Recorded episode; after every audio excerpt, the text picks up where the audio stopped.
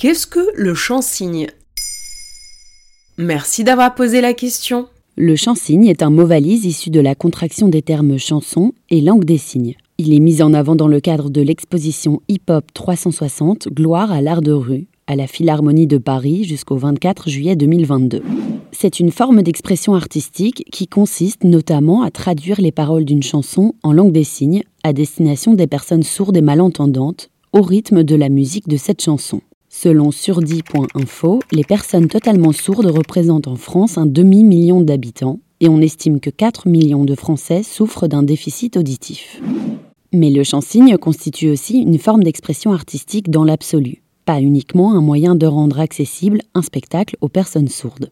D'ailleurs, le chant-signe ne s'est pas uniquement développé en réponse à la culture entendante. Le chant-signe, dit a cappella par exemple, est né à l'intérieur de communautés totalement sourdes, désireuses de créer leur propre forme de musique. Finalement, le chant-signe est aussi difficile à définir que l'est la chanson. Le but n'est pas toujours de rendre un morceau accessible aux sourds, mais aussi de créer.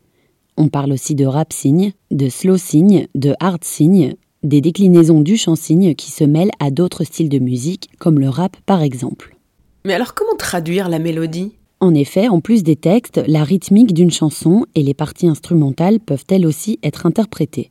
Ainsi, chansigner, comme on dit dans la communauté sourde, ne consiste pas seulement à traduire mot pour mot une chanson en langue des signes. Un peu comme la traduction littéraire des livres pour enfants, quand on passe d'une langue à l'autre, il s'agit de rendre le sens du message, oui, mais aussi les rimes, les jeux de mots, la poésie.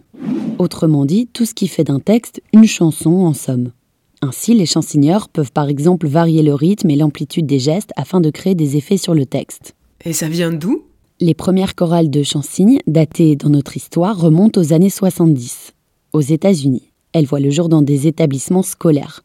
Aujourd'hui, on peut évidemment apprendre et transmettre sa pratique. Par exemple, l'Opéra Comique de Paris enseigne le chant-signe comme une matière à part entière depuis 2018. Des festivals ont intégré le chant-signe à leur programmation. C'est le cas d'Hip Hop Session, un événement qui a lieu à Nantes depuis 15 ans et qui s'est fixé comme objectif d'être accessible à toutes et à tous. Autre initiative, celle du collectif d'artistes en langue des signes, Dix Doigts en cavale, qui a chansigné en juin 2021 un concert de la Grande Sophie lors du Festival du Printemps de Bourges. Voilà ce qu'est le chant-signe.